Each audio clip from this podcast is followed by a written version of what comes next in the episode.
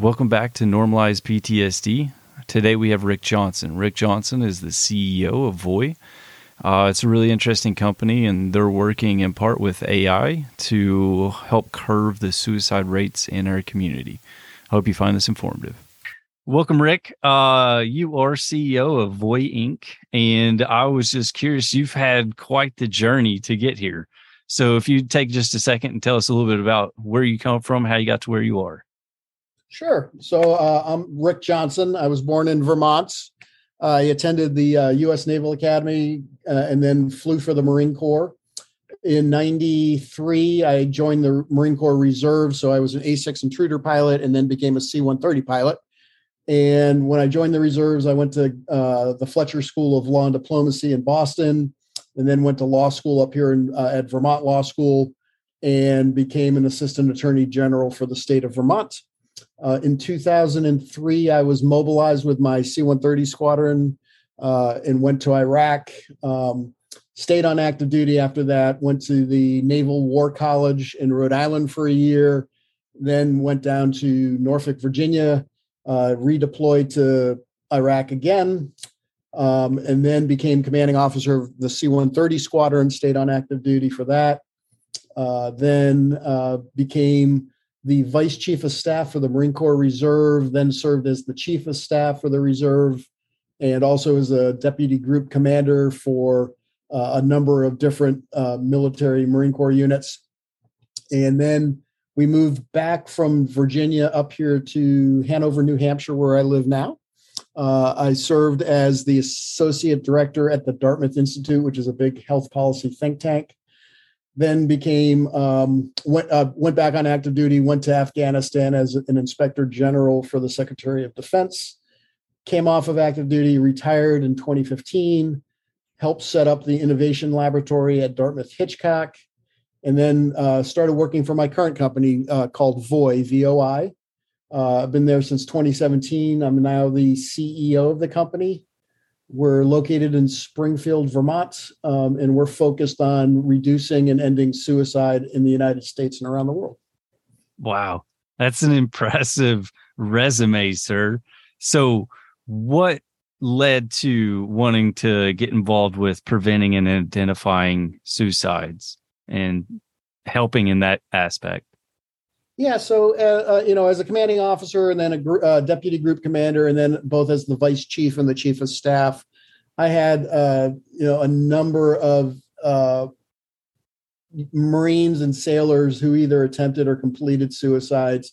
When I served as the chief and the vice chief, one of my duties was to investigate uh, after an attempted suicide or, or a, a, completed suicide to understand kind of the root cause analysis of what happened. And you know, during that analysis, I had to you know interview you know friends, family, unit members, loved ones to find out what happened, and just saw the devastation these events had on everyone.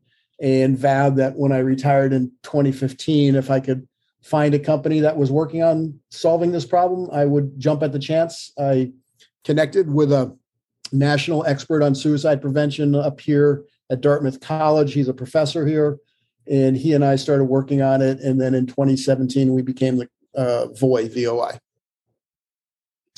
Uh, we'll speak to your mission statement. VOI's mission is to deliver the most comprehensive, innovative solutions to help hospitals, health system, government agencies, educational institutions, families, and communities detect, intervene, support and care for people at risk for suicide. So, uh, touching on that, what what is the two parts uh, to that? The innovation solutions for VoI?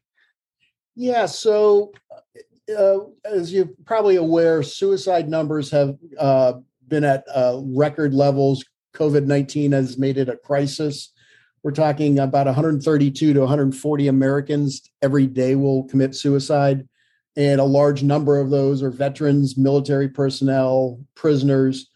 So, um, and one of the reasons the numbers have not changed is there's not a quick, scalable, and accurate way to identify people at risk, and there's not really an ongoing way to provide support and monitoring to keep them safe once you've identified them at risk. So, what we've done is we've taken the old models from the 20th century and uh, recreated them using 21st century technology. So we have broken the problem into how do you accurately identify people at risk of imminent suicide? And when I say imminent, I mean in the next 72 hours. There's a lot of tools out there that can tell you what your lifetime risk is, which is important, but it's not going to tell you over the next 72 hours whether you are, you know, uh, potentially going to attempt or complete a suicide. So uh, our detection is called Voi Detect. And then once you've identified people at risk, uh, and I'll, I'll, note that our tools are, are a lot more flexible than just suicide. They can be used for any type of behavioral health problem, whether it's substance abuse, depression, anxiety, PTSD. Um, but uh, right now, we're focused on suicide prevention. So once you've identified these people, how do you actually keep them safe? And we've created a tool called Voi Reach, and it provides a live behavioral health coach who will work with that patient and the patient's natural support network. So the, the coach will say, you know, who in your life is going to keep you safe and help you get healthy? And the individual will identify, you know, three to five people, whether it's the spouse, children, friends, unit members, whoever they think is a positive influence in their life. And then the coach can work with the patient and the, the natural support network and provide continuous monitoring using our AI uh, artificial intelligence engine, which is constantly scanning for any changes in risk. And the coach can provide educational materials, can provide uh, remote assessments to make sure everyone's staying healthy, and also provide guidance. So, most loved ones want to help someone suffering from a behavioral health issue, but they don't know what to say or what to do. So, they typically don't say anything or don't do anything, which just right. exacerbates the situation. So the coach can say, hey, here's three things you can say to your loved one who has PTSD. Here's three things you can't say or you shouldn't say. Uh, here's three things you can say to someone who's suicidal. Here's three things you shouldn't say. So it, it provides, uh, as we named it, reach. It gives you uh, extensive reach to keep someone uh, safe. Okay. And uh, to just jump into Voi Detect a little bit, uh, that assessment's really quick to to do, correct? It takes just a few minutes. Yeah, the beauty of our assessment is uh, it takes less than two minutes to do. It typically even takes less than that because our artificial intelligence, uh, the algorithm, uh, once it gets to the proper level of confidence, will end the assessment. So most most assessments take about a minute to do. The other beauty is the person who's conducting the assessment does not have to have any specialized training. So it doesn't have to be a doctor or a nurse. It can be like in the military, a, uh, uh, you know, an officer or an enlisted personnel who has no medical background. Mm-hmm. Um, so it frees up your very scarce resources to focus on those people that, no kidding, need help. Um, and the other beauty is the algorithm replicates the expert judgment of a psychiatrist. So our assessment is equivalent to someone doing a face to face interview with a psychiatrist which is the gold standard right now for identifying imminent risk.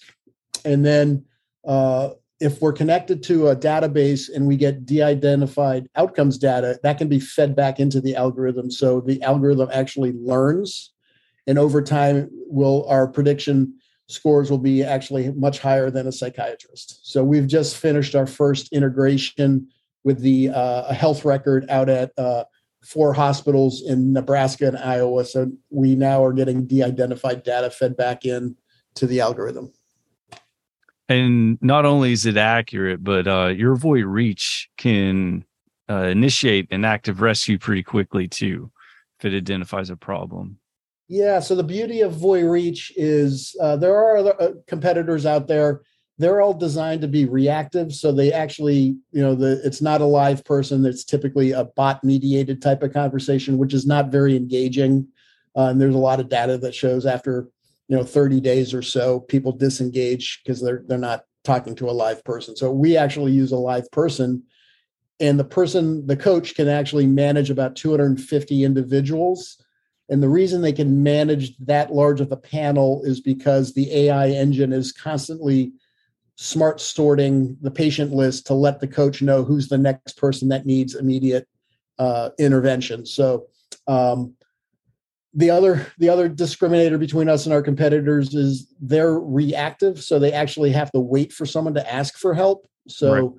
uh, our tool is designed to be proactive. So the coach can actually, with the AI augmentation, can actually identify a person who may not even be aware that they're going into crisis and can reach out uh, and contact both the patient and the support network to find out what's going on can direct them to the hospital if necessary. And then in a worst case scenario if no one's responding they can use the gps data from the patient's cell phone for the coach to contact a local emergency services so they can get out to the the location before an event happens. There's data that shows there's about a 10 minute window between suicidal ideation and your first act in a suicide and our tool is the only one that we've seen out there that is actually designed to break into that 10 minute window that's outstanding uh talking about being proactive if you're if you have a veteran or someone that's high risk, what are some red flags that you can visually see that may be uh, an indicator that there's a problem there? Yeah, so there's a, a, number of different things. So, so there's warning signs, and then there's factors. So on the factor side, an individual who has been diagnosed or is suffering from, you know, depression, medical disorders, or substance use disorders, they're suffering from chronic pain, They've had a history of suicide attempts. There's a family history of mental uh, disorder or suicide. Uh, there's been exposure to family violence, presence of guns or firearms in the home, being released from prison or jail, um, stressful life, life events such as a death in the family, legal troubles, etc. Uh, and then interpersonal stressors such as harassment, bullying, discrimination, or relationship problems.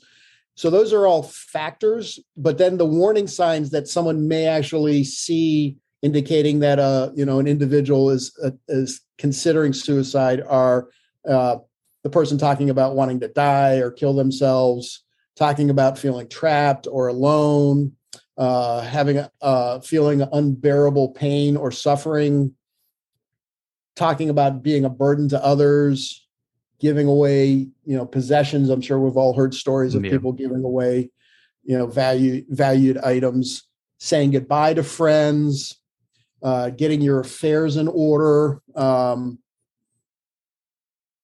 making a plan or looking for ways to kill themselves, either by you know internet searches or stockpiling of pills or buying a gun. And then there's a whole bunch of other items too, which I could go into, but those are typically some of the big red flags. Right. And I believe some of those are on your website, and I'm going to have that website on the show notes so everybody can go there to get more information if need be.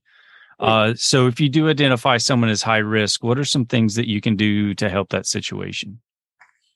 So one of the big fallacies is uh, the belief that if I ask someone who I think may be suicidal, I may actually push them to either consider it or actually attempt a suicide. That is is false. Uh, the best thing you can do is be direct. Let the person know that you you know you're there to support them. You, you know if it's a you know a family member, you know that you're you know you're part of the family, that you love them. So you want to ask directly: Are you thinking of killing yourself? It's not easy to ask that question, but there's plenty of studies that show that at-risk individuals, um, if they're asked that question, it does not increase their risk of an actual attempt or suicide in the future. The other thing you want to do is to keep them safe. So, you know, if you have indications or thinking that this person may be uh, going to have self harm, you know, take away any potential lethal items that are, you know, available to them, like locking up a a gun or putting it away somewhere, pills, etc.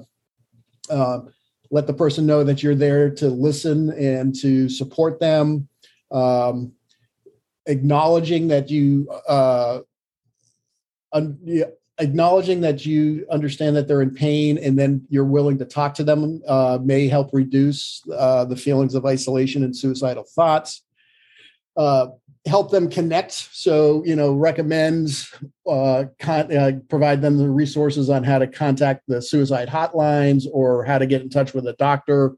Um, and then stay connected. Just don't feel like after that one talk, you, you've solved the problem. It's going to be an ongoing problem. So you need to, as a person helping someone, you need to actually stay connected, check in with them. Um, and then um, one of the fallacy. The other fallacy is, or not a fallacy, but a, a difficult issue is the person may ask for your uh, silence on this matter. They may divulge something to you and say, "But don't, I don't want you to do anything or tell anyone." Um, that's a that's a tough problem to to to deal with, but the you got to ask yourself, you know, if I kept this to myself and something horrible happened, uh, did I make the right decision? So, uh, you know, I, I, would err on the err on the side of yeah, you may break this person's confidence, but you're going to save their life by contacting, you know, emergency services or uh, you know a, a, doctor or whoever to help uh, prevent this person from attempting or completing a suicide. Right, and that leads me into uh, what not to do in those situations. Uh, what are some things that you would like to avoid for sure if you do find yourself with an individual that's at high risk?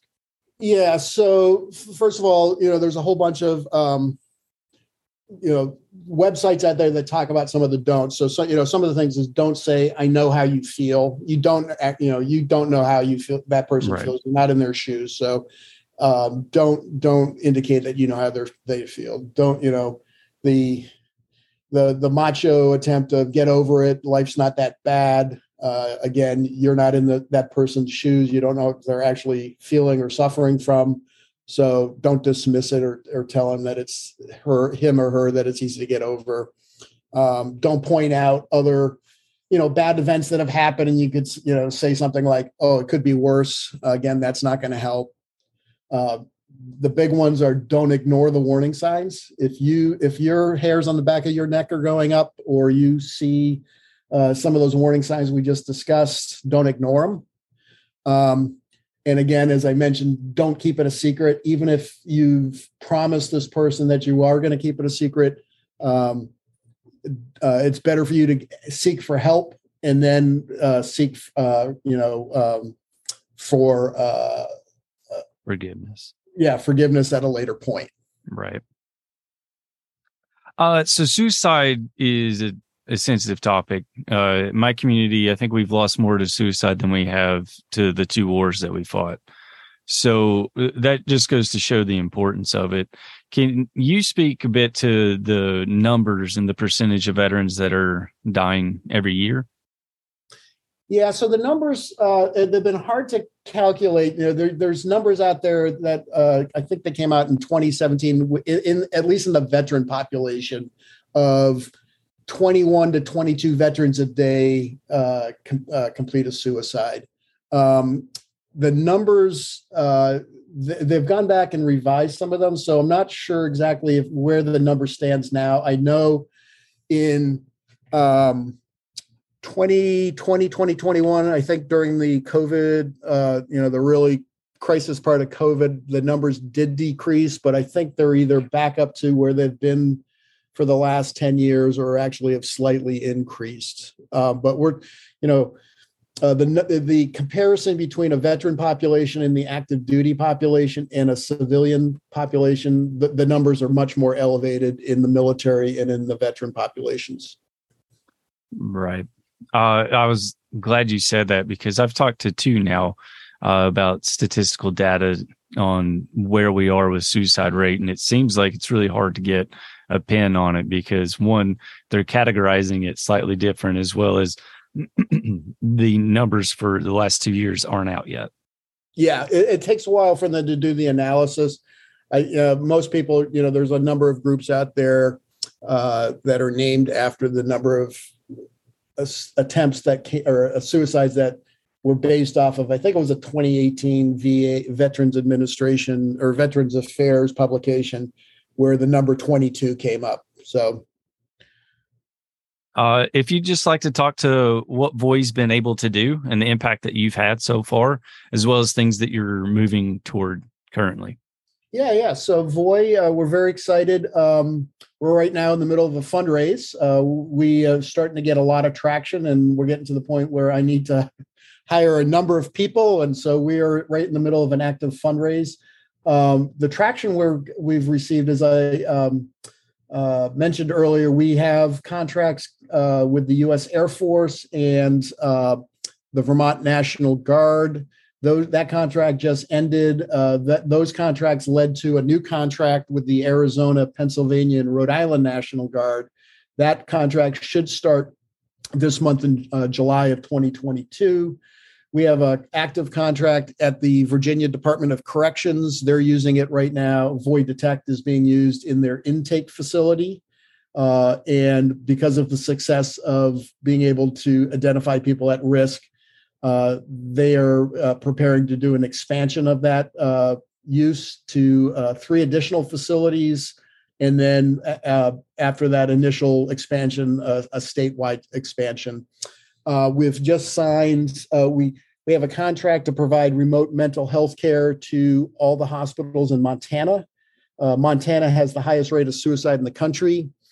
we had done our first big pilot at Billings Clinic, and it was so successful that it led to a statewide, or not a statewide, but a, an expansion to 12 hospitals the following year, which then has led to this contract for all the hospitals in Montana.